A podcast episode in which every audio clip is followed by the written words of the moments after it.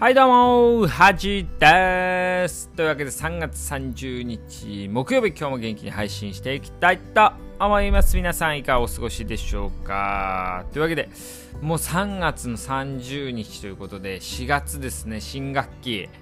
大学生とかは春休みが終わるっていう感じですけどね。はい。まあ僕らはね、まあ、今こう社会人になってね春休みのありがたみみたいなのをねこう改めて感じますけどね。あの時は当たり前のねことのようだったんですけどね、まあ、またちょっと春休み欲しいなとかって思うんですけどももうね2023年も4分の1ですか。終わりますよ。皆さんどうですかね最初の3ヶ月、まあ、しっかり過ごせたかなみたいな感じなんですけども。えー、まあ久しぶりの配信でね申し訳ないんですけども、まあ、最近はですねまあまあ確かにこう年度末ってこう結構みんなあの休んだりね有給取ったりするんであのその代わりの仕事がね、まあ、僕はあんまりそういうの取ってないんであの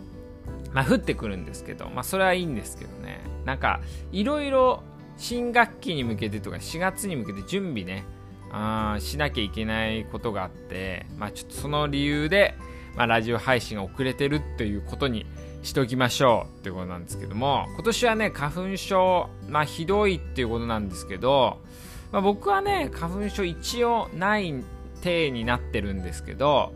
まあ、たまにね寝起きにちょっとこの時期って目がねあ僕まあ目の病気あるんであれなんですけど目がちょっとこう危ないというかね赤くなってたりってことはあるんで、まあ、若干はあるんじゃないかなとは思うんですけど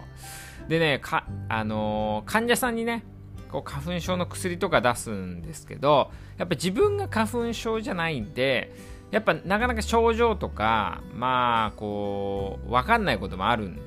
とか対策とかもねあ分かんないこともあるんで結構周りのね花粉症の人とかにあのー、こうあの薬実際どうとかねああのー、こう点鼻とか点眼とかするどうとかどういう対策してるみたいなの聞くとね結構ね参考になるんですよね。でそれでいろんな人に聞いて、まあ、一番良さそうなものをこう患者さんにこう提供していくっていう感じになるんですけどこう自分のねこう、まあ、医者のね仕事してて思うのはやっぱ自分がね体験してみるのはすごい重要だなと思うわけですよ。でというわけでねあのー、4月のね最初ぐらいに僕も久しぶりにねあのー、内視鏡上部内視鏡って上の方とあと下部内視鏡って下の方をね下の方は初めてなんですけどちょっとしてこようかなと思うんですよ。まあ、みんな結構ねみんなにこうまあ50代60代の人に1回下の内視鏡してくださいとかって言うんですけど、まあ、自分はしたことないから、まあ、みんな嫌がるんですけど、まあ、自分も1回してああまあこんなもんだって分かってやっぱあの患者さんに提供するっていうのはいいかなと思ったのと、まあ、よくね40代になったら40歳になって1回はね下の内視鏡してくださいみたいなね。まあ一応リコメンデーションみたいなのがあるんでまあそれをやっていこうかなっていうのと、まあ、私はね田舎育ちなんで、まあ、よく井戸水飲んでるとなるって言うんですけどピロリ菌がね昔いたんでまあその経過をねちょっと見ようかなってことで。はい。でも今この内視鏡もあの寝てねセデーションって言って眠った間に全部やってもらうってことできるんで、まあ、それをねやってもらうのはいいかなとは思いますよねはいまあそれをやってもらおうと思ってますね。うん。で、あとはね、最近はやっぱこう、高校とかね、高校の友達とか、中学の友達から、こう健康相談を受けることが増えましたね。なんか検診でこれ言われたんだけど、どういう薬がいいかなとか、どこに受診すればいいかなとかってね。うん。で、まあそういうことを、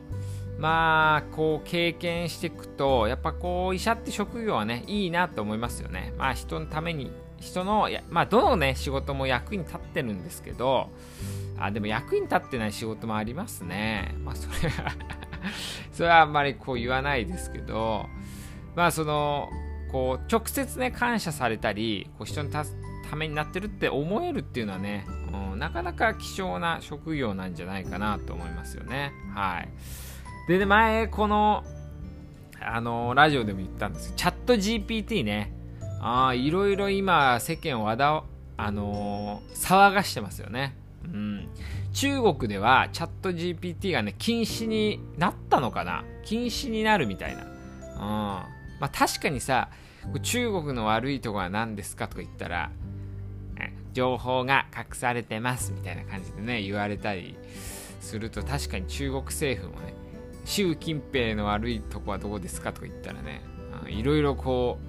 う出てくるのとかって確かにこう市民にね余計な情報を与えちゃうってことでやっぱ共産主義国家としては